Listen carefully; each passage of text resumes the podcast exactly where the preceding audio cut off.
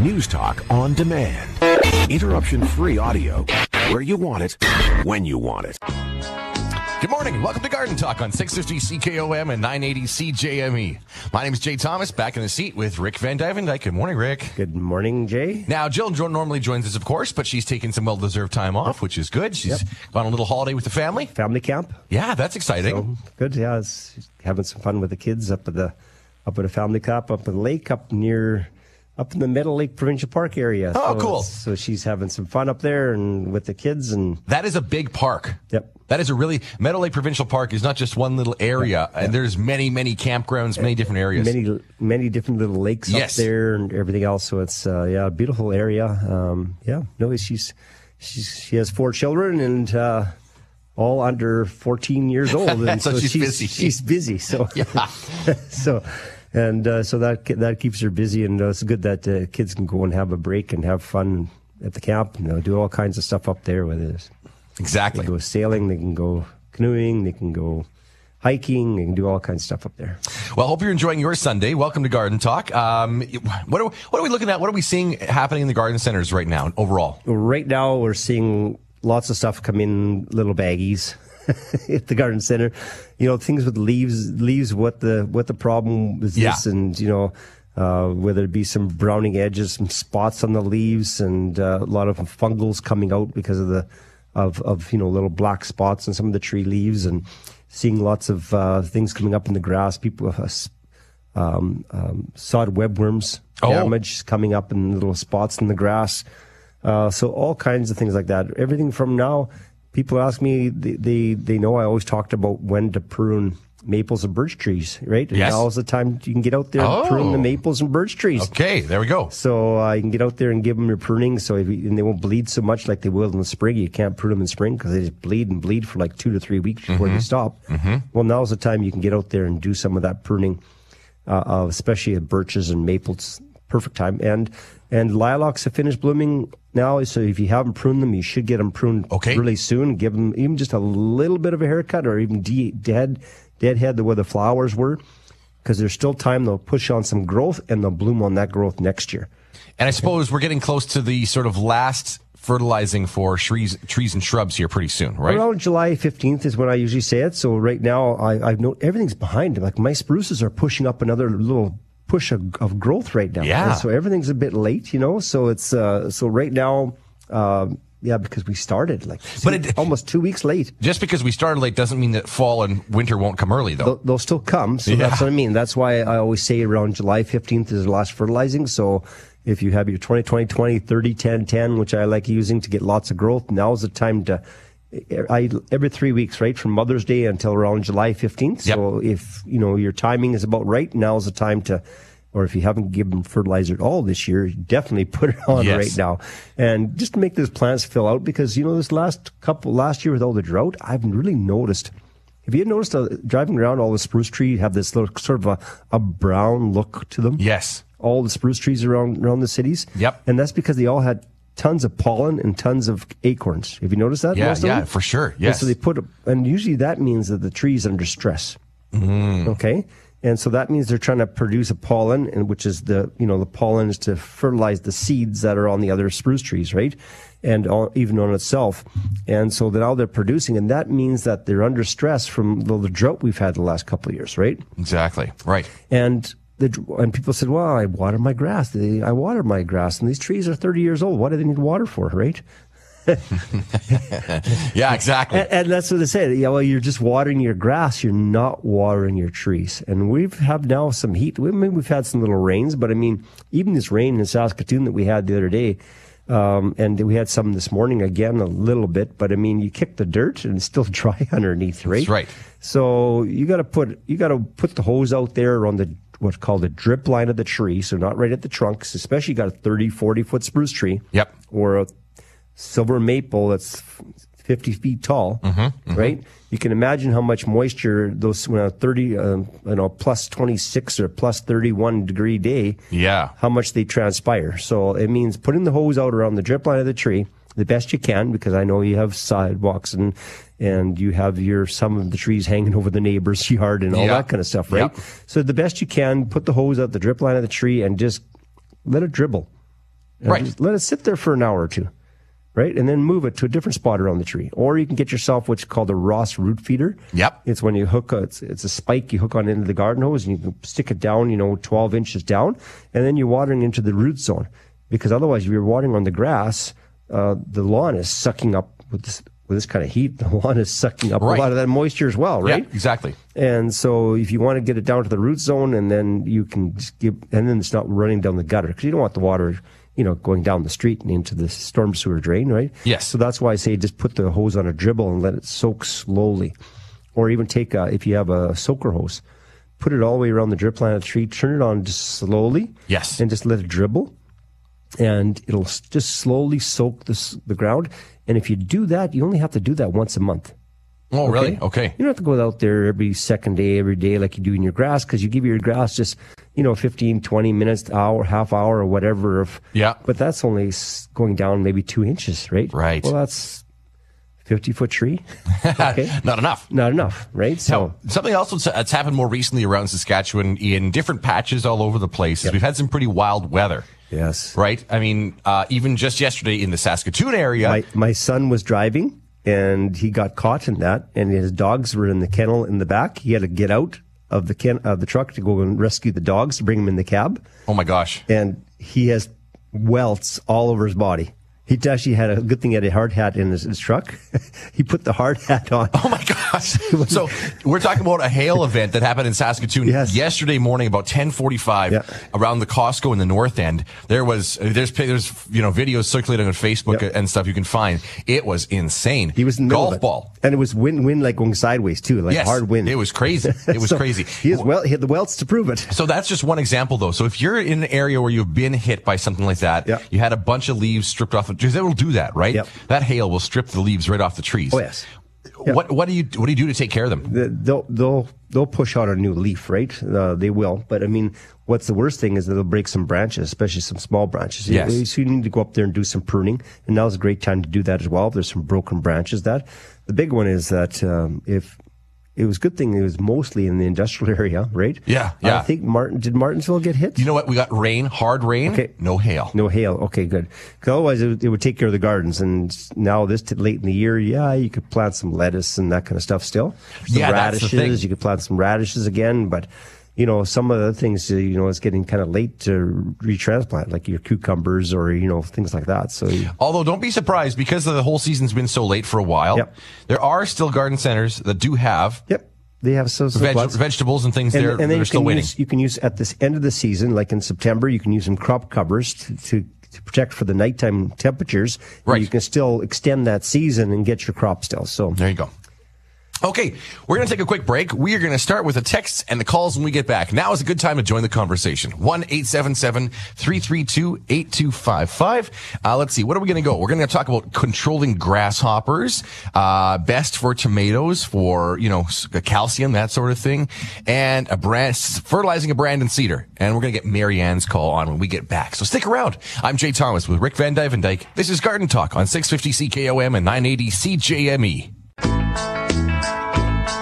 Thanks for joining us on Garden Talk on 650 CKOM and 980 CJME. I'm Jay with Rick Van Dyke, and we're going to get to the text and the calls right now. So you can always join the conversation at 1-877-332-8255, just like Marianne did, who is in Saskatoon. Good morning, Marianne. Good morning. Good morning. Uh, I was just wondering, uh, I've got black, brown spots that kind of are turning black and the leaves are falling off of my aspen. Uh, should I be concerned or what can I do to prevent that? Well, the only thing that could happen if the leaves are turning black, black little, almost like circles or oblong things, you probably have a leaf miner. Okay, and the leaf miner, there's there's no chemical out there for them anymore. We used to have Cygon, and that, that used to take care of them. But uh, but but it, it won't hurt the tree. I mean, those black leaves will fall off, but the aspen they grow so quick, they'll they'll push out a bunch of new leaves. So the best thing you can do right now is give it a shot of fertilizer. Get some new growth happening because there's still lots of lots of growth time for aspens to happen right now. Should it, but I've only transplanted it about three weeks ago. Oh. would Fertilizer hurt it or not? Uh, no, no, just just don't go. Uh, just don't like three weeks ago. Probably give it around uh, oh four to f- how tall is it? Uh, about six, seven feet. Six, seven feet. Yeah, four liters of water mixed with the fertilizer. And Okay. which fertilizer? Uh, 20, 20, 20, 30, 10, 10, any one of those ones. Okay, perfect. Now, you, said, you, you said it's a new transplant only three weeks ago, though, right? Yeah. I doubt if it's leaf miner. Okay, so the only thing I'd watch for if it's turning black is that pr- uh, probe the soil down into the root ball with your finger. Okay, Yeah. and then see what the moisture level is. Because one thing they do in this heat that they'll be they'll be sucking a lot of moisture, and it could be the soil around the root ball is moist, but the root ball because of the heat is sucked right dry. Okay. Okay. So I doubt if it's leaf miner, so but I would check to see whether the tree is actually, you know, getting getting droughted be, for, because of the the heat we're having. So stick your finger into that root ball what came in the pot, Yeah. and just make sure that it's it's always moist, okay? Okay. And do that and check that out, Perfect. okay? Thank you kindly. Have You're a good welcome. day. You. Thanks, Marianne. Take care. 1-877-332-8255. Text line, we've got somebody who asks, Good morning. What do you suggest as a control for grasshoppers? That's a tough one. Um, you probably for grasshoppers, um,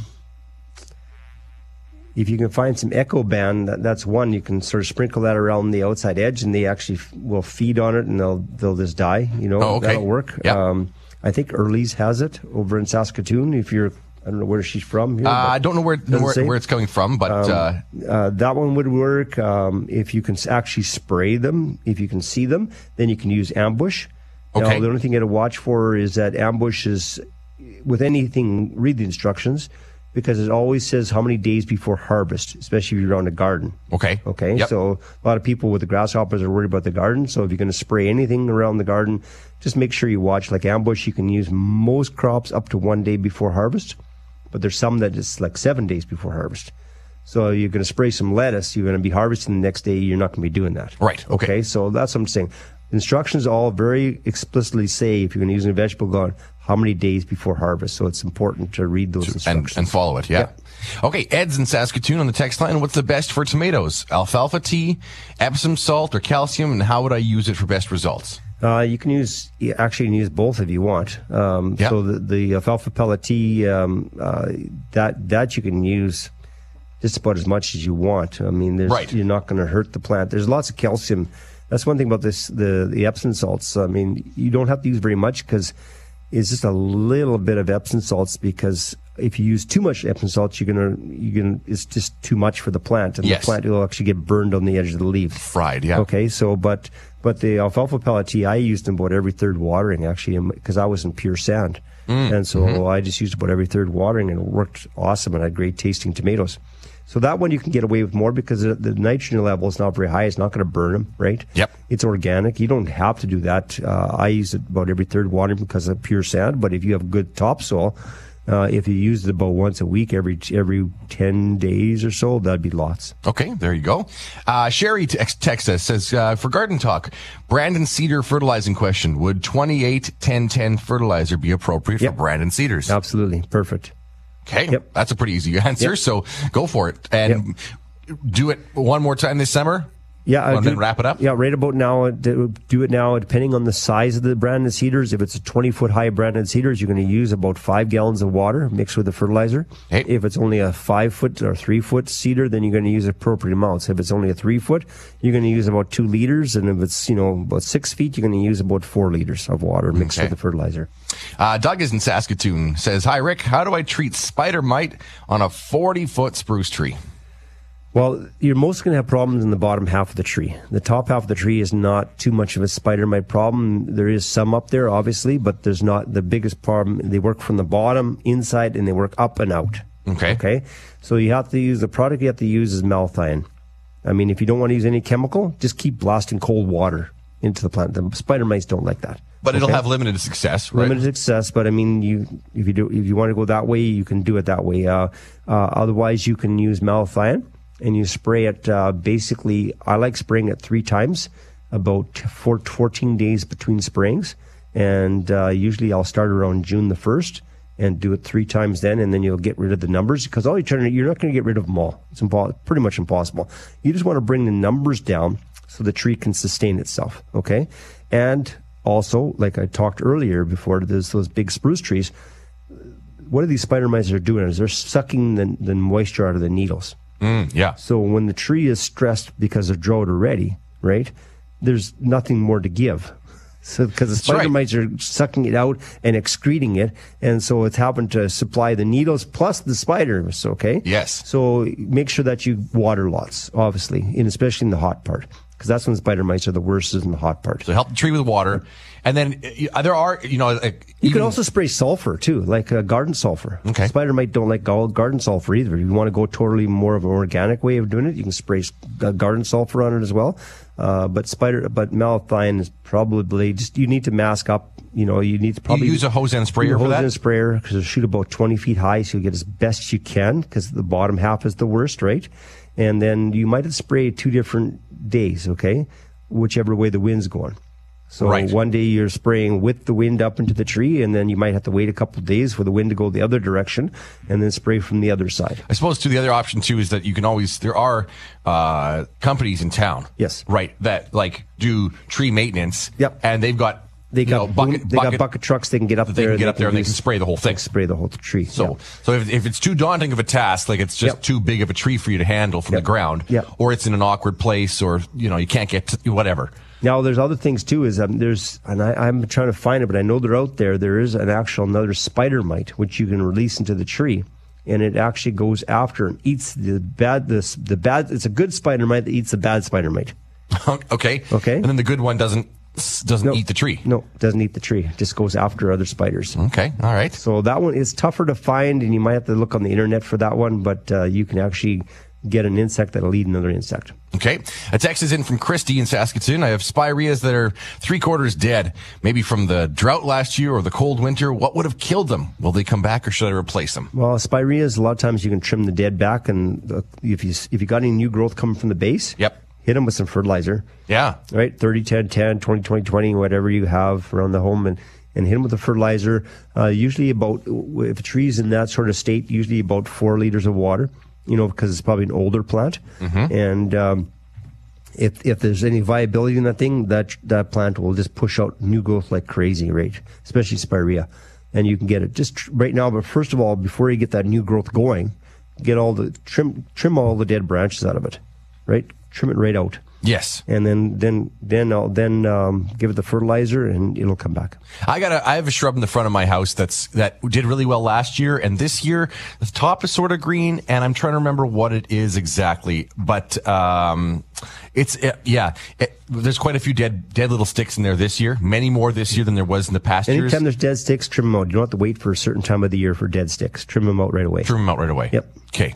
Same thing with your trees. Any dead branches, any broken branches, trim out right away because that's just ways you can bring uh, disease or insects. They love dead branches, and so that's why the city likes even the elm trees to get around to tr- those trees every seventh year.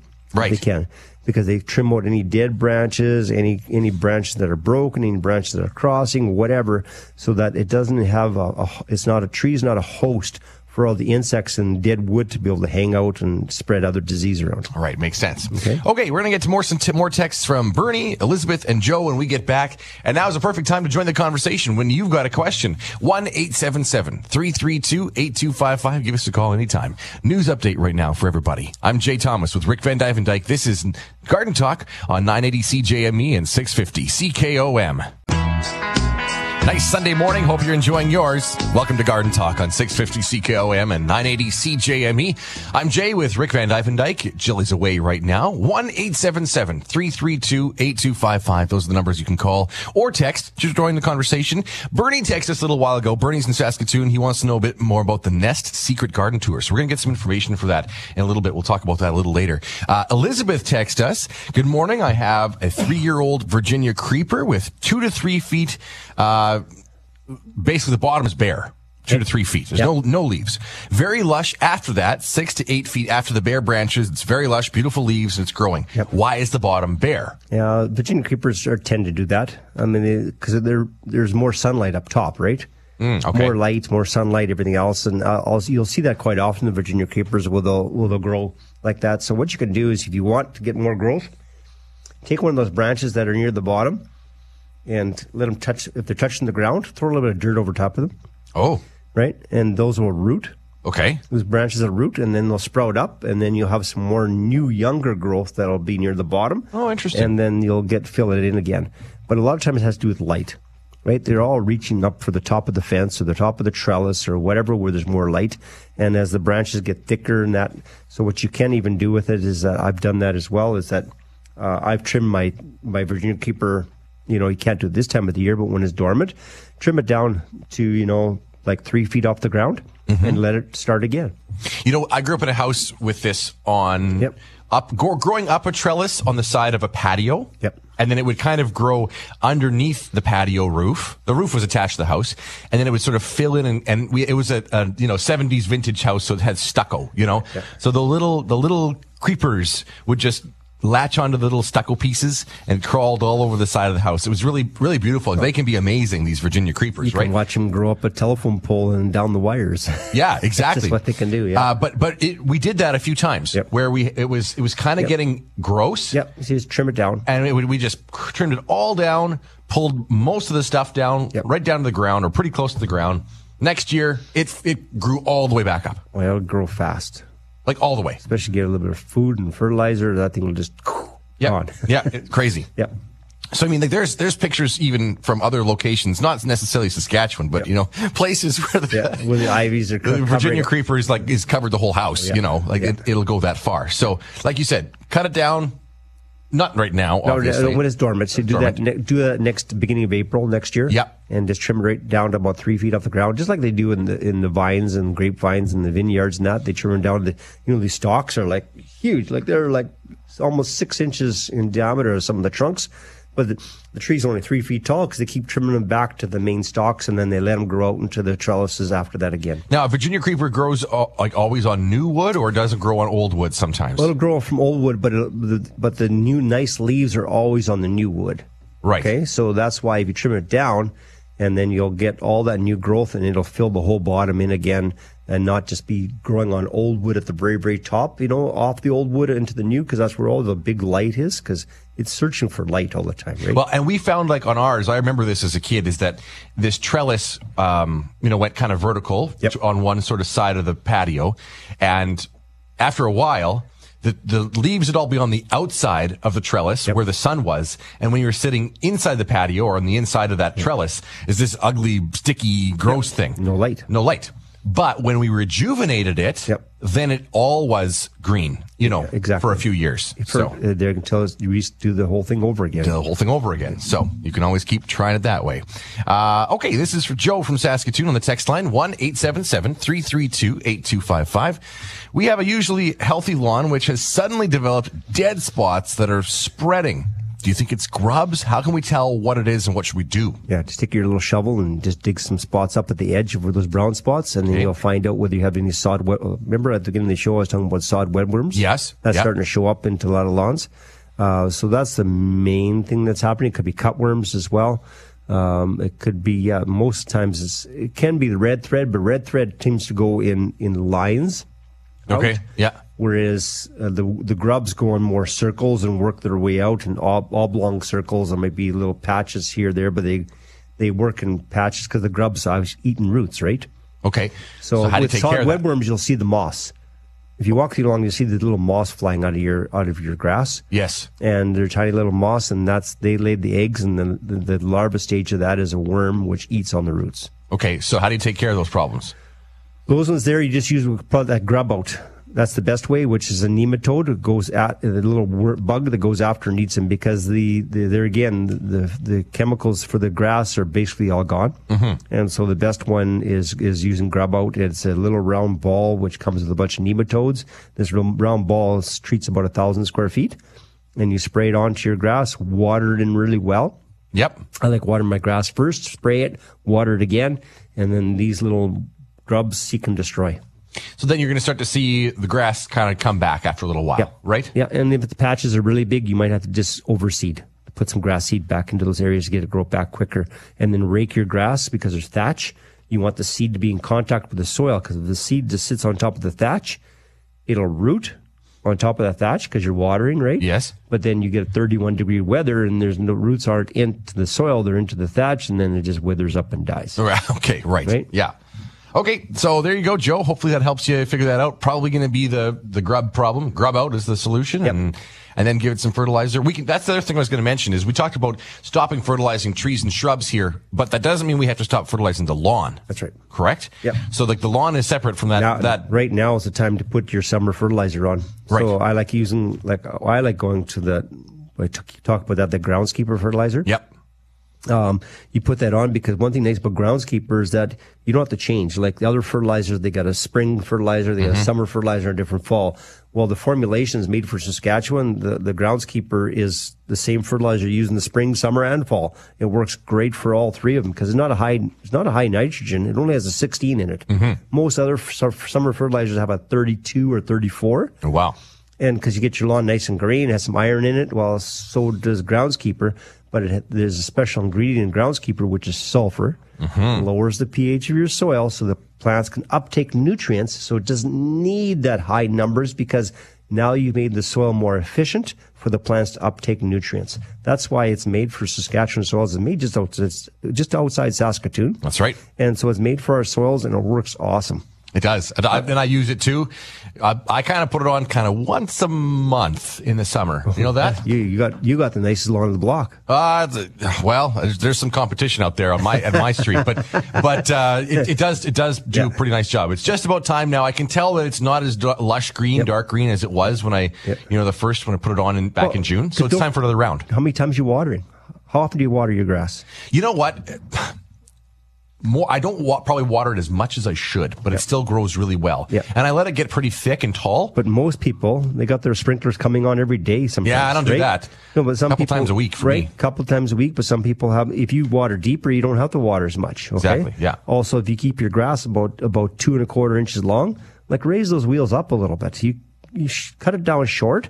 You're just talking, inviting mm, scorch into the roots from this heat, right? Yes. You also invite ants. You also invite more weeds, everything into your grass when you cut it so short. Raise those wheels up a little bit. What's the difference? Right? Yeah. Whether you keep it one inch or you keep it two and a half inches. You Much healthier for the lawn if you keep it like two and a half inches. You don't need indoor outdoor carpet. You need shag. Shag. Shag rug. Green shag rug. Go back to the 60s. That's right.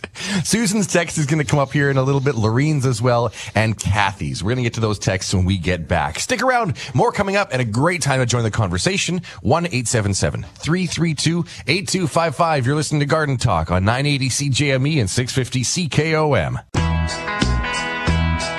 Thanks for joining us on Garden Talk on 980 CJME and 650 CKOM. Hope you're enjoying your Sunday.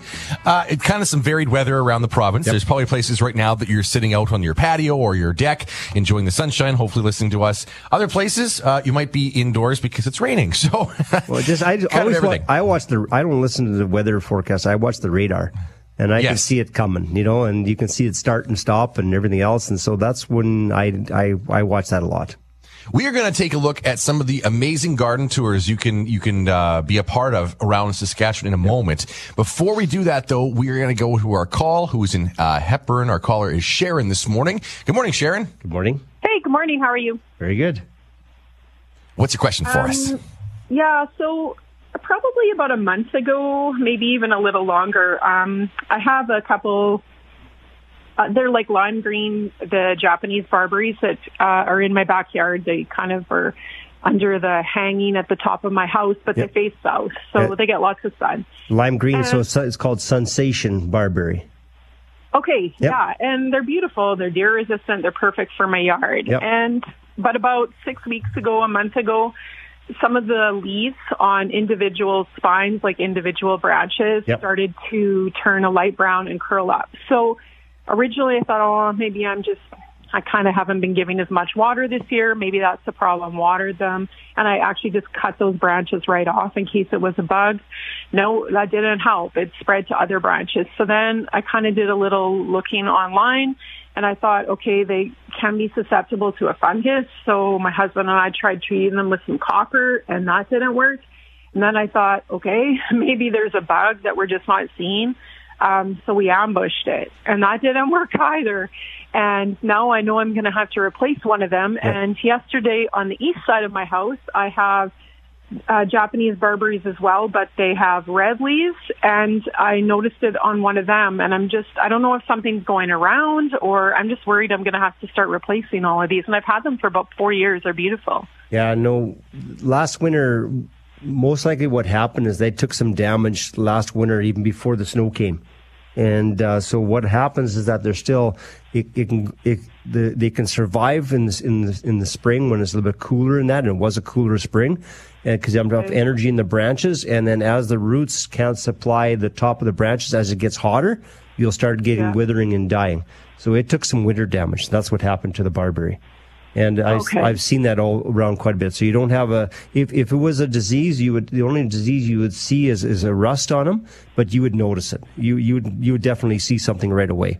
You'd see Okay. a, a rust on it. But if the branches are just turning brown, curling, like sort of shriveling up and dying, it's because you had mm-hmm. some root damage this last winter. So, So should I just dig them out? yeah, if, if they're, if they're totally dying, they're not going to come back. Okay. Okay. And uh, so what you what you want to do is that with the barberries because they are barberries are are zone three B to four B type of thing. So they're on the they're on the edge. Okay, for hardiness. Okay, they they are. They're beautiful plants. I mean, and I have had barberries for forever growing, and not a problem. So it all depends on the spot. But it, what usually gets them is when we don't get snow right away in the wintertime and it gets cold. Oh. Okay. And it's, uh, once the snow comes, they're fine. I mean, it doesn't matter how cold it gets outside. As long as they have that snow cover, they're fine. But it's when there's no snow, either either in the what I call the shoulders, the, the beginning Yeah. in Dec- in November, December, and also you know when we get into March and April, when we get some snow melting away, especially if they're up against the house. So just always remember that if if, if the weather, if you have a barberries, because they're beautiful, is that you'll you'll have to just mulch them somehow. If you fig, I always like le- leaving leaves around in my bags, and if all of a sudden we get into November, and uh, there's there's starting to t- I see the temperature going down below minus 15 type of thing, Yep. and there's no snow, then I, that's when I have those extra bags of leaves stored in the corner, and now I start mulching, even in November. like I have black mulch down in the ground, like Yep. black wood chip. Could I try just wrapping them with burlap? uh, burlap won't help. Okay, because burlap the Because it's the root. It's the root, and the and the coldness goes right through. The burlap keeps shade, you know, for from the desiccating, right?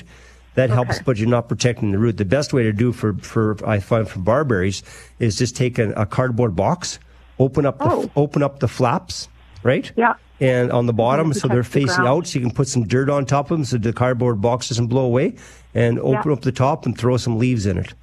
And you just have to remember by by the the fifteenth to twentieth of, of April, you need to Yeah. you need to take take that box off, right? Okay. So and it all depends just watching the weather, obviously, because if it's still cold at night, then you don't want to take it off right away. But usually around fifteenth to twentieth of April, I, I take that I take that box off. Mm-hmm. Okay. Okay. Okay. Well, thanks. I'm. It's actually better to know that it's not something that I No. didn't catch or kill, No. and not nothing I could have controlled. I guess. It's just a hardy. It's a hardiness thing. And one thing you make sure you do is that keep your check your pH of your soil. If you keep your pH between six point five and seven, you'll make your barberries hardier. Okay. Okay. Where the pH is up around seven point four to eight point three, which a lot of times it is, they won't be as hardy. Okay. Yeah, and don't feel bad, Sharon. I'm I'm in Martensville, and I couldn't get uh, I couldn't get a barberry hedge to, to stay alive for me. It just Oh, wouldn't really? wouldn't do it. I had it I had them all put put in a hedge in a row and did, tried everything, and no, had had to go. So Yep. Oh Yep. shoot! Yeah. Well, I'm always looking for stuff that's deer resistant because in the winter we usually have a few of those cruising through town. So and, and and the barberry is also kid resistant too. yeah, that's true. that's very true. Yeah, little pokey okay, there. great. Okay. Thanks so much, guys. You're welcome. Take care.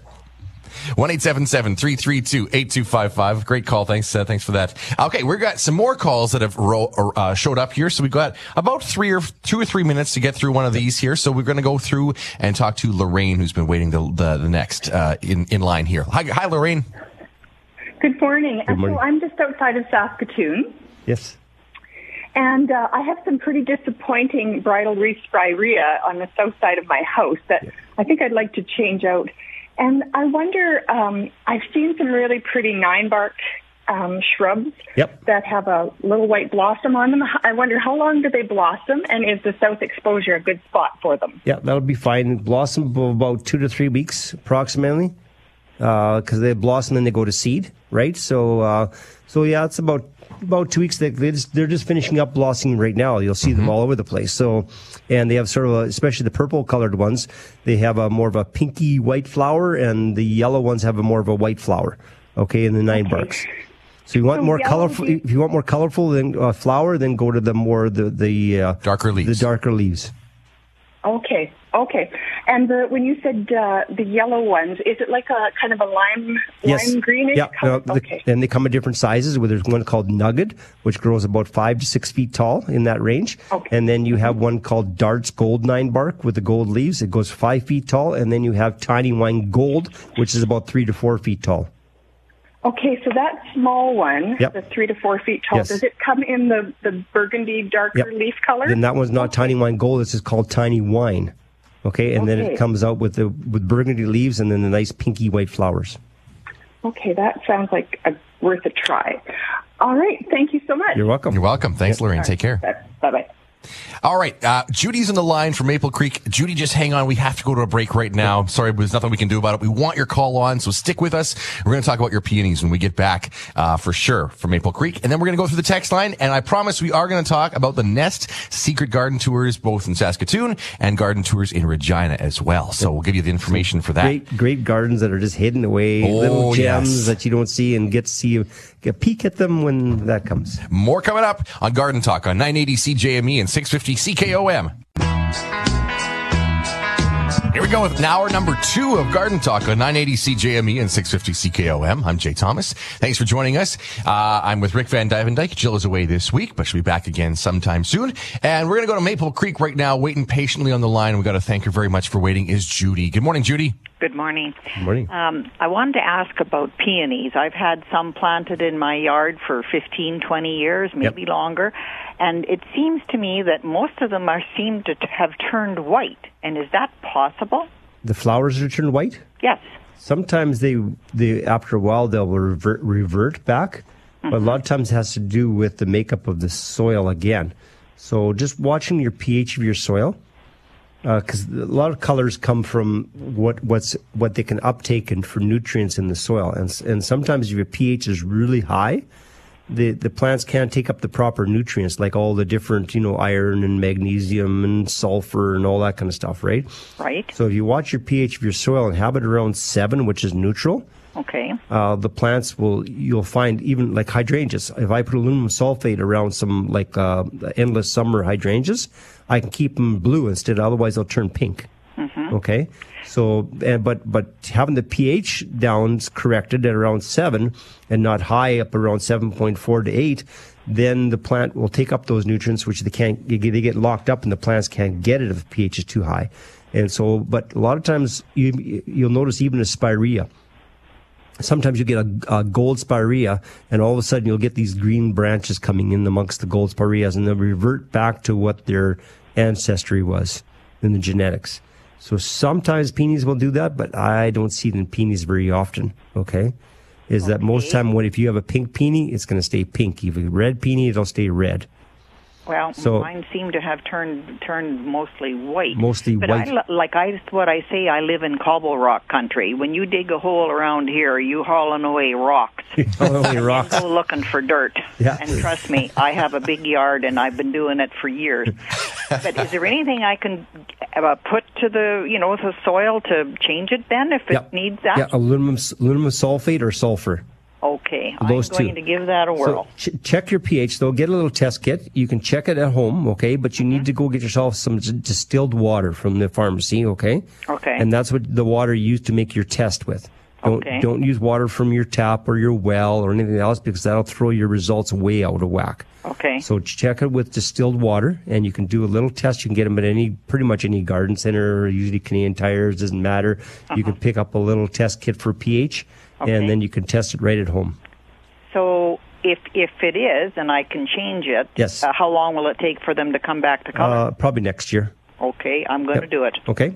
Thanks a million. Thanks, Judy. Take care. Bye. Bye bye. 1 332 8255. Okay, now is our opportunity. If you've been listening to the show for a little while here this morning, we got a great text in this morning from Bernie. And I don't know if it's, uh, if it's uh, a he or a she, Bernie, but Bernie wanted to talk about garden tours. And we have to bring this up because this is so Yes, cool. It's so much. Yeah, it's great. So in Saskatoon, for example, we're going to talk about Saskatoon Regina right now, but in Saskatoon, there is what's called the Nest Secret Garden Tour. And it is Sunday, July 24th. Uh, this year from 1 till 5 o'clock. A self-guided tour of Saskatoon Gardens Yep. and they're supporting refugee settlement as well because of what's going on in Ukraine. So that's where the proceeds are going from. But you can get passports to this, okay? And basically you, you get a passport and you It has addresses in it, and you just go from place to place to place in that one to five time period. Exactly. You can get passports at Dutch Growers in Saskatoon, Early's Farm and Garden Center, both their locations uh, on Lorne Avenue and on 51st Street. So there's three different garden centers you can go to in Saskatoon. Great, great way to spend a Sunday afternoon seeing these little hidden gems that you drive down the street and you go, well, how could that be? You know, like all of a sudden you go into the backyard and you go, whoa. Yes. Whoa. There are some phenomenal gardens Yeah. around Saskatoon Yes. and around Regina. Well, every community. Yes. There's going to be somebody in every community that just does an amazing job. Yeah, absolutely. Uh, we were we were just you know looking at one of the tours uh, done on video, a virtual tour from last year. Um, so this this was kind of on hold for while the pandemic was on, and now that right. things have recovered, this is back in in swing again. If you're in the Regina area. Uh, there's actually a dance studio called New Dance Horizons, and they have secret garden tours coming again this year. And uh, they're going to be several different days, August 12th, 13th, and 14th between 10 and 4. And you can get tickets, newdancehorizons.ca. So they're, they're talking about that too. Because it doesn't really matter what, you know, town you're in They'll have a, community. a little horticulture society or a little something going on. They might have a little horticultural days where they have people tours in people's yards. So check out your local horticulture society. They'll know exactly, or your little horticultural guru. There's always one in every town. Yep. And they'll know where the little tours are, or they might just say, you know, come on over, have a Well- tour of my yard. You know, like I've got uh, Yep. uh, my my wife's sister, so my sister-in-law and her husband. They live in White City, Yes. just outside of Re- Regina. And when they got married, they were you know married in their backyard and stuff, and they have a very nice backyard. There is just two doors down a neighbor of theirs that hosted them for their wedding photos. And you wouldn't believe Oh, this backyard. Of course, from the front of the house, it looks very, very nice. It's, you know, manicured lawn and nice flower beds. You get in the backyard and it is paradise on earth. Oh, yeah. It's I- unbelievable. I've been to some of those, and you, just you drive down the street, and yeah, like I said, the front is is nice, but it, you get into the backyard, and um, you know, trell, you know, arbors and trellises with vines and all different Water features. and water features, and all these different types of perennials and plants, and and just an array of color, and it's just somebody's own little secret oasis. And it makes you want to just sit down Oh yeah, just and, and, and absorb it for hours. absorb it. yep. So you can do that. Again, you can check out New Dance Horizons Secret Garden Tours, New Dance Horizons. Uh, you can actually go to the website. It's called secretgardentour.ca. Secretgardentour.ca. That's the Regina one. And it is called nestsaskatoon.net. Yes. If you're going to find the one around Saskatoon. And I know we're just talking about a couple of them, you know, And and check out- Saskatoon usually has another one in August as well. There's one that comes Right. around as well. So Don't have information on that one just yet, but at least we got this one on July 24th. Uh, August is the Regina area. One eight seven seven three three two eight two five five. That's how you can join the conversation this morning. Uh, this is a text that's coming from Laureen. She's in Unity. I live by a park with many old poplars. Although I get new trees coming up from the roots in my whole yard, this year they're coming up in my garden. Yep.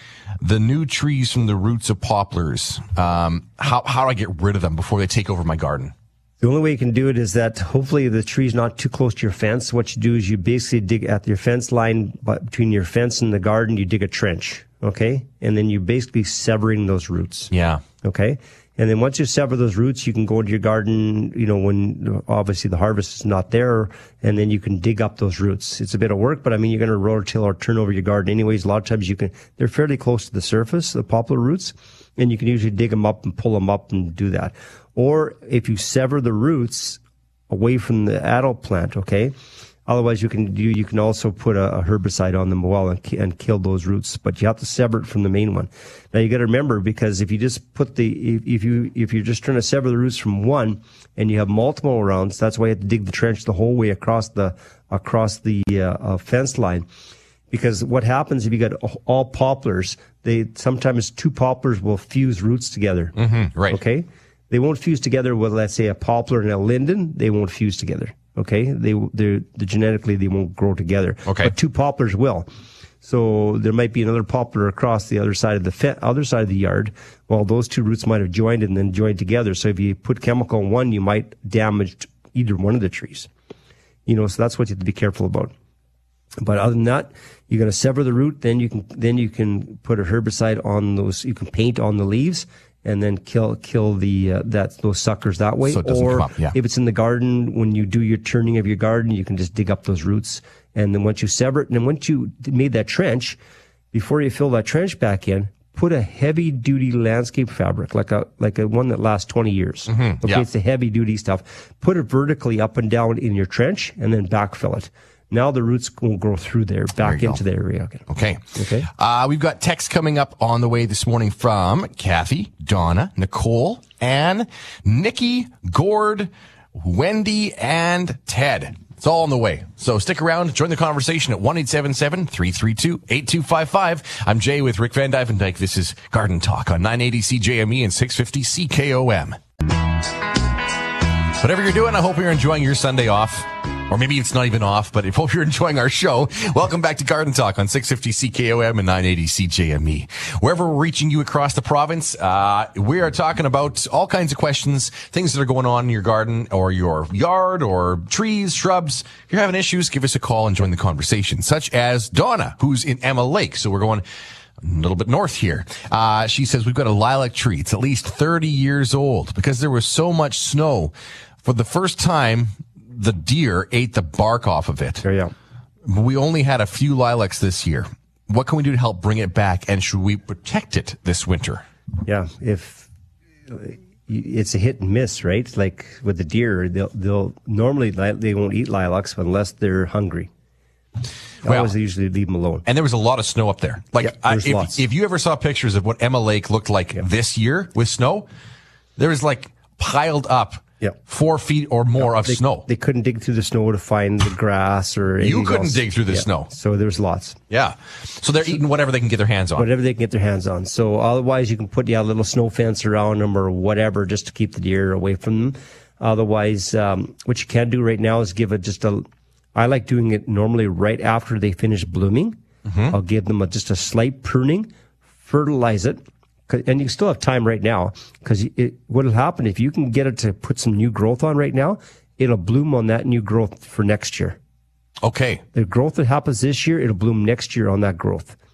So that's why you want to fertilize it right now, because uh, yeah, you're looking right about now would be perfect time because things go colder up north quicker than here, right? Right, down, right. down southern part of the province. So fertilize it now, get some growth on it. Deadhead old, those old flower heads off of it. That's important as well. Because if you deadhead those old flowers, it'll put new growth on because it wants to produce more seed next year because you took away their seed this year. Right. Right? Okay. So any any those dead branches, trim those out as well, and then just promote new growth. That's I've also huge. I've also seen people uh, use. You can get tree nets. Yeah, I've seen those too on people who use those for fruit trees. Yep. And that would always could also be a solution to put on at the end of the season for over winter, right? Yep. Because if the deer can't get through the net, they'll probably go to some other tree. that's right. Right. Any any any, any way you can put. Uh, like I said, uh, up north when I, we were up in McPhee Lake, we just used to use a snow fence around the cedars because the deer and the elk love the cedars. Most of our cedars were topiaries. as far as they could get on their back hind legs and eat up, uh, eat the cedars up, high. Up the high, yeah. right? So they were it had everything had was like six, seven feet high uh, and higher than seven feet. Yeah. that's where the cedars were good. Well, I've seen I've seen people use tree nets that are meant for like I had one one person I saw who had a cherry tree. Yep. And the birds kept eating all the cherries. That's right. Right, but they wanted the cherries because they were good. Yep. And it was actually one of those. This this gardener was in Moose Jaw. He brought a cherry tree from BC. Yep. and actually had enough success in the oh, good heart of. Moose Jaw, Yeah. keeping a BC cherry Yeah, tree that's alive. It had microclimate, so kept it- Exactly. yeah. So amazingly, he had these delicious deep red jewel Cherry. cherries that were just amazing. Yeah. Like I even tried one, but he had to keep a net on it because the birds would just Birds eat it. the whole thing. But you could use that net And as an example. And there's also a, a, heavier duty, uh, closer meshed uh, deer deer fencing you can buy. It. Okay, there you so go. Then you can just cut it into, into pieces to cut to go around each individual plant you want. Yep. And because normally they're meant for putting around a garden, let's say, as a whole fence. Right? Yes, yes. But you can make smaller chunks that'll go around a plant. There we go. 1-877-332-8255. Ann is in Swift Current says, my potato plants are very tall, reaching for the sun. I have some friends with potato plants that are like four feet tall too. Yeah. Shaded by neighboring trees. Is there anything I, I can do to prune them back? They're flowering right now. Want to make sure their potatoes are underneath of them. But he wants to prune back the trees, get more light in there, maybe. So do you, do you prune potato plants? well, you can, but I mean, it's they're, they're stretching for light. Okay. right? So, like I said, the best thing to do is to thin the trees out, Yeah. right? A little yeah. bit to let more light come through. Yeah. Uh, that's that's the problem is they're stretching for the light, and so you can prune them back, but I mean, they're, they're still the more leaves they have, the more the better the crop is going to be underneath them, right? Too. So I would just I would just leave them, Okay. and uh, because basically the leaves need to they need to create photosynthesis, so they need to have these more leaves out there to be able to grab whatever sunlight they can to put the energy back into the root. Mm-hmm. Okay, so the best thing to do, especially in those type of areas, is make sure that you you put a fertilizer with a little more sulfur in it. Like we even sell now uh, uh, a, a fertilizer that's made for potatoes and it barely has any nitrogen in it because they're because potatoes are nitrogen fixing, so they fix their own nitrogen mm. from the soil. Okay, yeah. But it has more of the all the, the you know the phosphorus, potassium, and it has sulfur in it, which potatoes will do a lot better as well. Okay. Okay. 1-877-332-8255. Nikki is uh, outside of East End, Saskatchewan, so down by the dinosaurs. Yep. Uh, I'm growing onions, and I'm wondering if I'm supposed to cut the green to- onion tops. I heard that you cut them off to grow the bigger onions. Yeah. At the at the end, what you do instead of cut them off is remember Grandma used to always go out and, and step on their onion tops, sort of fold them over. Oh, okay. So that that's a better way of doing it. Because Oh. then you still have the green part, and still still some juices will go down, but you'll sort of almost like kinking a hose, Yes. Yeah. right? Okay. And so Grandma always used to step on the on the onions rather than cutting them off. Oh, So that's a better way to do it. okay. Um, she said also, how, how often do I use fish fertilizer and alfalfa tea on my tomato plants? Depending how much you water. Okay, it really comes down how much you water. So put it down about every fifth watering. Okay. Mm, okay. So yeah. depending, some soils hold moisture better than other soils. I had sand, so I did it about every third watering, right? Because it's just pure sand. There was no, there was no other nutrients in that soil at all, just sand. Yeah, And so, right. right. So, but if you have good long garden soil, you might want to do it every two weeks, right? Mm, yep. So it all depends on your soil, uh, your makeup, and but you're not going to over fertilize. So that's so you can experiment. With alfalfa and fish on the tomatoes, you're not going to over fertilize. Not gonna over-fertilize. You can do it every watering if you want. Yeah. Right? well, li- watering is a little bit over. oh, so you can over fertilize, can Well, you? no, it's just that you're wasting fertilizer. Okay, okay. she says, by the way, uh, I never thought I'd like gardening as much as I do, and it's because of this show. Thank you very much. There you go. Well, love that's it. nice to say. it. Thanks, Nikki. That's really nice to say. Great, great stuff. Thanks for listening and keep it up. Uh, okay, so Gord has a text for us. I think we can squeeze this in. Yep, okay. Uh, can you explain what causes algae growth in lakes? Yeah, I live at Blackstrap Lake in Saskatchewan, and it is green. Like sea foam Yep. green. and most of it comes from uh, a lot of the lot of the farmyards. All the all the water comes from Blackstrap. Let's say it comes all the way from Diefenbaker Lake, right? It comes through canals and other little um, reservoirs and everything else, and most of it's picked up through phosphorus. A lot of extra phosphorus and it, just nutrients in the soil. Like if it goes through a slough area and comes into the clay, it's going to pick up all kinds of growth from uh, even from um, you know like dead cattails and everything else, right? Right. I mean, but mostly it's from from blackstrap. It's it's mostly from a phosphorus runoff from the fields, and, And that extra phosphorus- phosphorus creates growth of algae big time. So the algae is kind of in there, but it's sort of dormant or at low levels. Now you're feeding it. Now you're feeding it. It's like fertilizing your tree and make it grow quicker, right? You put some phosphorus in there and makes the algae go, yum yum yum, and just starts growing like crazy. Because you get what you end up getting in a lot of lakes is it turning green, the algae goes crazy, and then all the fish die, right? But you're seeing this year. I I've heard from all lakes all over the place and all over the all over the Saskatchewan that the lakes are a little bit greener this year. Mm-hmm. yeah, and uh, and so that's um, timing's a little weird too. timing's a little bit weird. The weather's been you know you know more humid, but it was hot, and and the seasons were later and everything else. And so yeah, this year, uh, especially last year, we had the drought. And we had a lot of heat last year, so it grew a lot of it last year. And so you've seen the results from last year to this year. Gotcha. Okay. We're to get to text from Wendy. Uh, who else here? Ted. I gotta look. Janet, uh, Kent, Tracy, many more after that coming up right away. I'm Jay Thomas with Rick Van Dyke. Gar- news update right now for you. You're listening to Garden Talk on 980 CJME and 650 CKOM. Just looking at the skies. Looks like we're going to get some clear skies if you're in Saskatoon listening right now. If you're joining us in other parts of the province, hope you're enjoying your Sunday and hope you get some good weather out there too. It, the forecast looks hot. It's hot For And this then- coming up week. And then what's going to happen in the evenings? You'll get little storms pop up, right? Because just because when you have moisture, and there is a bit more moisture than last year, it creates more moisture, right? Mm-hmm. Yeah. Especially on hot days. And that's what's going to happen. Wendy is in Saskatoon. We're going to go to the text line right now. 1-877-332-8255. Good morning. I've got million bells hanging flowers. Yes. Underneath they're dry and looking dead, but they're still green. Can I cut that out or Absolutely. cut down the whole plant? Give them a haircut. Okay. They'll come right back. Well, we got to remember when you get that sort of situation, usually that happens from two things, right? You're not consistent watering. So you're going dry. It's, you drought, you droughted it once, even just once, will lose a lot of flowers. Yep. and or if you overwatered it for any length of time. So watch what you, watch your moisture, keep them wet, uh, keep them moist, okay, and also. They've probably run the the plant the pots. If you have them in pots, you probably have a million bells in a pot. They probably run out of nutrients. So if you're not fertilizing consistently with a with a you know you're you're mixing the water, put some slow release fertilizer pellets on the top of the pot. yep. And you can do that now, even because they're an annual, anyways.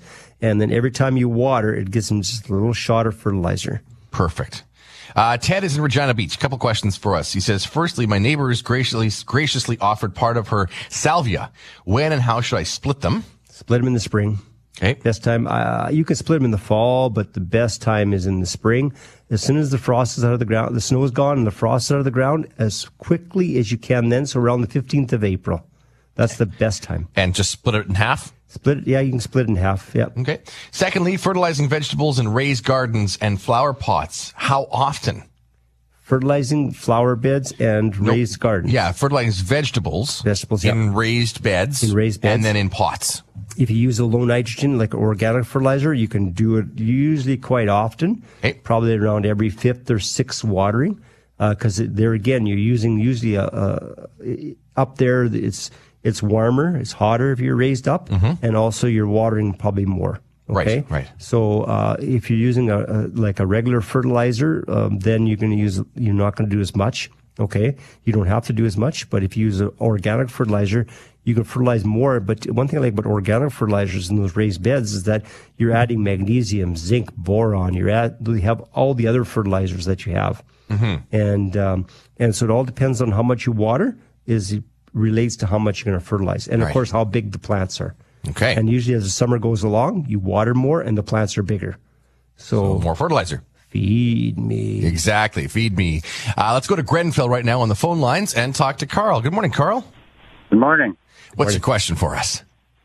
I have uh, in my lawn. I have uh, a plant that's kind of taking over. It's a weed, and it has real small green leaves and real small yellow flowers, and it grows really low, and it's really thick. Yeah, it, what you got to do there is that I'm trying to remember the name of that one though. It's I you see it all over the place, even along the even along some of the roadways and the ditches and everything else. Yeah. And mm-hmm. like I said, little leaves but yellow flowers, and it kind of creeps though too, right? Yes, there's really small yellow flowers. Yeah. And sort of stringy like. Yeah, Yeah, yeah. Uh, I know what it's. I, I, Okay, I- well- I can see it in my head right now, but I can't say the name. But anyways, what you, what what you need to do is you need to um, two things is that they put a lot of seed out when they go into flower. Okay. So the best way to do to, to stop them in the lawn is use a thing called corn gluten. Okay. Cause it's hard to, you can't cut your lawn that low to cut the flowers off. They're still going to go to seed. Okay. And once they produce a seed, they produce a zillion seeds as well. And so using things like corn gluten in your in your lawn will stop those new seeds from germinating. Okay. But corn, corn, corn, what? corn gluten. Gluten. Oh, yeah. Yeah. But the only thing you need to do is you need to raise your, your length of your grass up. Okay. Don't cut your grass really short. Okay. And then you, but you, but what you also may have to do to get it, choke it out, and you can't use corn gluten if you're going to do this, you may need to top dress first with the grass seed first. Okay. Mm-hmm. Because I want to thicken up the grass. If I can thicken up, if I can thicken up the grass, so I'll get the grass to germinate, which will it'll germinate in five to seven days in this kind of heat, right? Maybe ten days at the most. Oh, yeah. Get it to germinate. Once your new grass is germinated, then put the corn gluten on, because then all your weed seeds won't germinate after that. But corn gluten will also stop grass seed from germinating. That's why I want to get my grass up oh. first and then put the corn gluten on. Oh, yeah. Okay. Okay. So this corn gluten is that come in powder or what is It, it comes in a bag. It, it's, it comes in a bag that looks like a fertilizer bag, and it look is the, the other name for it is bio weed and feed. Bio weed and feed? Weed and Okay. feed. You cannot use this in the garden, okay? But you can use it in your shrub beds and the grass um, and those kind of things. Perennial gardens. You cannot use this in the grass because next year you will not get. next year you will not get your peas to grow. Okay. Okay. Okay. So And you got to follow the directions. and follow the directions. You can't make it go thin. If it tells you to put so much per square foot, do that much or more. but okay. don't don't make it go a long ways because it won't work. Okay. Okay. Okay. Thank you. Good luck with it, Carl. Take care. One eight seven seven three three two eight two five five. Out to let's see, we got time. Yeah, let's go to Kipling right now, and we'll talk to Dave. Good morning, Dave. Morning, Rick. How are you today? Very good. Good. Okay, I got a, uh, an area of grass. The grass is very nice, and it was coming up in the spring, and now I've got some pretty big spots of dead grass. I mean, considerably large patches. I mean, dead like it looked like you sprayed it with Roundup. Yep. I don't know, is that snow mold maybe? Yeah, Was you had you had snow mold last last spring and it killed off some areas. So you're gonna have to reseed those areas. They're dead, dead. Yep, they're dead, dead. So you're gonna have to reseed them. Okay. And if you want, you can put a little tiny thin layer, of like a half inch or so of topsoil down if you want to go quicker. And then plant your grass seed into that, and you'll fill it out. Like I said, grass seed in this kind of weather, this cut this time of the year, as long as you keep it moist, it'll germinate in five to seven days. It will. It'll get down into the ground and germinate good enough. Just a little bit of seed soil contact then. Yep, exactly. Okay. Question for you. Have you ever, guys, ever not been able to answer a question, Rick? Absolutely. Absolutely. Never- long as like just a few minutes ago, I, c- I couldn't remember the name of that, that weed. I have to, I'll have to look it back up again. I, I see it in my mind, but I can't, just can't say it. There's been the odd. There's been the Oh, odd yeah. one. Not Oh, too yeah. many, but there's been the odd There's one. some. Absolutely. I'm oh, always learning. You never stop learning. That's what I, my father always told me. The day you stop learning is the, is the day you start pushing weeds up. okay, one more quick question. I don't know if you can answer this, but I'll try not to stump you. How come my cows aren't coming in heat?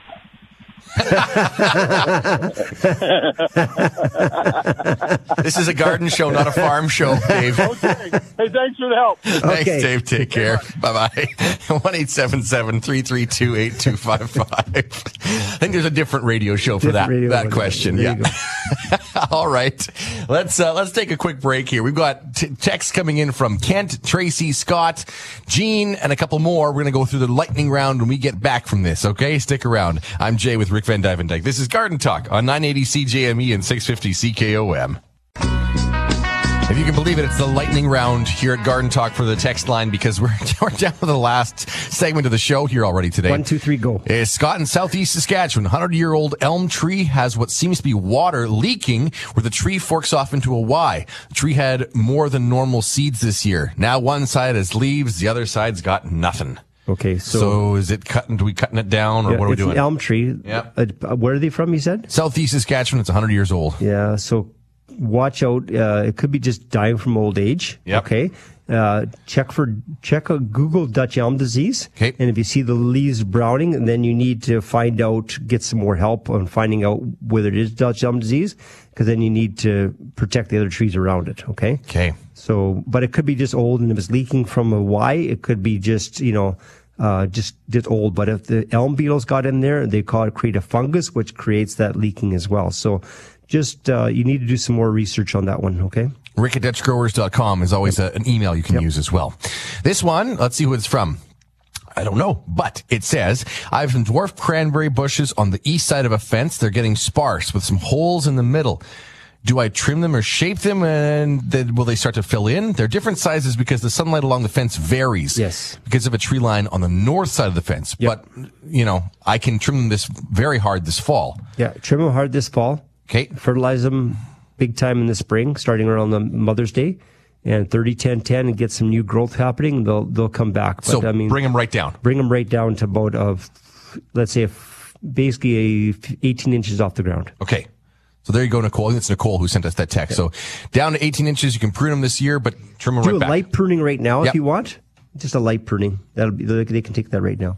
Uh, Gene in Regina, great, uh, great program. Thank you, Gene. Will potatoes produce tubers if they do not flower? Uh, they can, yes, but most times they'll flower before they'll pursue tubers. But I've seen, I've had years where I didn't get any flowers and I had tubers as well. So they can do both, but usually you'll get a better crop if you have the flowers. Good morning, Rick and Jay. Barb in Regina says, I've forgotten what product you recommend to treat the pest crew, the pest, pardon me, that chews rosebush leaves into a bit of a lacy pattern. Okay, so lacy problem could be either spider mite, okay, or it could be uh, a, a thrip. So there's a bunch of them could be. So if it's spider mite, then you use malathion. If it's the, any of the other ones, just use ambush. Okay. That'll work perfect. Ambush or malathion is Yep. going to go work for, for that rose. Yep. That'll be just fine. Yep. Okay. Most likely what you had is ambush will work. Uh, we have a text that says, is it okay to use rose fertilizer for strawberries and raspberries? Yeah, you can use that as well. But I like for strawberries and raspberries, you need to get some of the other calcium and magnesium and that, and the rose fertilizer won't have that. So using more of a, even a compost, working some compost into the soil around those works awesome, or using an organic fertilizer because it has more of the micronutrients, which your plants will do way better with. Okay. Cindy in Saskatoon asking about lupin flowers. Yes. I started some from seed Yep. and transplanted into a clay area with organic compost. Yep. The new leaves are turning neon green and uh, molted or mo- mottled with white edges, and the flowers are a pale purple. Will they recover? They're on the located on the west side of the house. Yeah. So watch, watch. She, well, she was using a nice compost, right? She's organic compost, Yep. but it's a clay area. But if the white edges sounds like sunburn, you know that that's the only thing. If the white edges sound like they got a sunburn, so they might be just such a young plant that they may have gotten some sun scorching, you know, around the edges if they turn white. Mm-hmm, yeah. So watch for that, and also make sure the compost. I don't know what they use for compost, but if they use manure, make sure it wasn't newer. It has to be old compost manure. Don't want to mm-hmm, use fresh mm-hmm. manure because that'll also cause that molten and, and burning leaves on the edge. Okay. Uh, this is Antonia in Saskatoon. I'm developing flower beds. Can you tell me a little bit about more about the I guess we're talking about lupins again, lupine, where, where it'd be positioned in the flower bed? Yeah. So lupins, you want to give them lots of sunlight. Lots of sunlight. That's that's the big thing. So position where they get lots of light. Okay. And they should have at least five hours of sunlight a day, at least. Okay. Mm-hmm. That's bottom line. If you do that, you're fine. Tony said, uh, you talked about stepping on onions to enhance the onion bulb growth. Does the same hold for garlic? Yeah, garlic can work the same way. Uh, any any bulb flowers where you'll you can get the top to the bottom to fill out. Uh, it usually works out better. Like even that's why garlic. Uh, even planting them in the fall, like you'll get better crop in the spring if you plant them in the fall, where they, you get less of a crop if you plant them in the spring. So if you're going to plant your new garlic bulbs in, transplant them or put new ones in the fall, better crop the next year. But yes, if stepping on them, yes, that would help as well. Okay. Roy is in PA. Hi guys. We continue to have a problem with a rose bush that has only blossomed once. We're doing watering regularly, have used fertilizer for root establishment and now for blossom production. all depends what variety. He didn't say what variety he has. Some Yeah. roses bloom continuously, like crazy, like campfire, let's say. Um, Emily Carr, um, Canada blooms, all those ones bloom continuously. But there are stuff like Teresa Bugnet or Persian yellow and a bunch of other ones that will bloom once in the middle of summertime and then not bloom as much the rest of the year. So it all depends on the variety. Okay. Perfect. Uh, oh, uh, Perry said he's from Weyburn and said that weed you're thinking of is called black medic. Black medic. Yeah. Okay. Okay. Uh, corn gluten, is it safe to use if you got pets outside? Asks Carol in Yes. Spiritwood. Yes, it's organic. It's totally safe. Yep. Uh, Les, who's in Grasswood area around Saskatoon, some large yellow areas in the lawn. Does that mean little too, too little or too much nitrogen? some yellow areas in the lawn. Yeah. c- could be could be there again the start of an insect in there. So dig up a little spot at the edge of those. See whether you have any grubs or any little worms in there. Check for that first of all. Otherwise, uh, it could be a nutrient deficiency. Um, so if you haven't fertilized since spring, you may just need to add some nutrients in those areas as well. It could be you know like an old root that was there that's rotting. And so a lot of times that could be a problem there too. So there's a whole bunch of reasons why that could happen. Tracy says, uh, my lilies have some sort of spider web or cotton like residue on their lilies. What can I use on that? If it's lilies, um, uh, bottom uh, bottom line, lilies work the, the the the product that works the best for lilies is is ambush. Okay, now it's called Bug X ambush. Okay. Pyreth- pyrethrin is the ingredient, and just don't hit the flowers themselves. Just hit the leaves. Okay. Uh, perfect. Yeah. Gene also ac- uh, echoes that, that it's called medic, a clover type leaf. Yeah, medic. Uh, this question is from Kent, who's in Moose Jaw. I have some Romeo and Juliet cherry trees. They're suckering. I'm wondering if I can dig them out and re- replant them. Will they still produce fruit? Yes, they will because they're on their own root. Okay, but Okay. you need to do that in the spring around April fifteenth. You do it now, and they won't live because they don't still have enough roots to be able to support themselves with this kind of heat. Right, right. So do it around April fifteenth next year. Right. Okay. Okay. All right. Well, just remind you that uh, don't forget there's there's July 24th in Saskatoon. Yep. You can find some of the gardens. Check out just Garden Google- tours. Just Google garden tours and whatever city you're from, and you'll find lots of information. Or Google your local horticulture society, and you'll find information about all those tours. And just go out and see a little bit of what's happening in your town. exactly. And with one minute left, uh, Rick, we're looking at a pretty hot week. It looks like around most of the province. Consistent watering. Honestly, everybody talks to me about that. Is that how do I not get uh, blossom end rot? You know, on my tomatoes or peppers. Yep. And just consistent watering. So watch out. You may have to water twice a day. You might have to water three times a day. You might throw once a day, and it changes as the week goes on. So stick your finger into the soil. Mm-hmm. So get your finger a little brown, okay, to get a nice green thumb. stick your finger brown, finger brown, green thumb, and and you'll you'll know to keep the moisture level at a good, especially for your vegetable garden. And uh, and then also make sure now this week you need to fertilize. Just fertilize. Uh, everything's run out because we've been watering quite a bit, uh, or raining. Some areas rain, but a lot of places there's drought still. Uh, there's parts of Saskatchewan that's drought. So just make sure you're consistent watering. The hanging baskets are running out of food right now, like all your container pots. Make sure you're fertilizing those uh, regularly, and you'll be fine. You'll have great plants all summer long. Keep that water going. Okay. Thank you for joining us. I think we got all those texts answered. You'll see the show again next weekend. Same time, same place. Thanks a lot. Take care. I'm Jay with Rick vanDuyvendyk. You've been listening to Garden Talk on 650 CKOM and 980 CJME.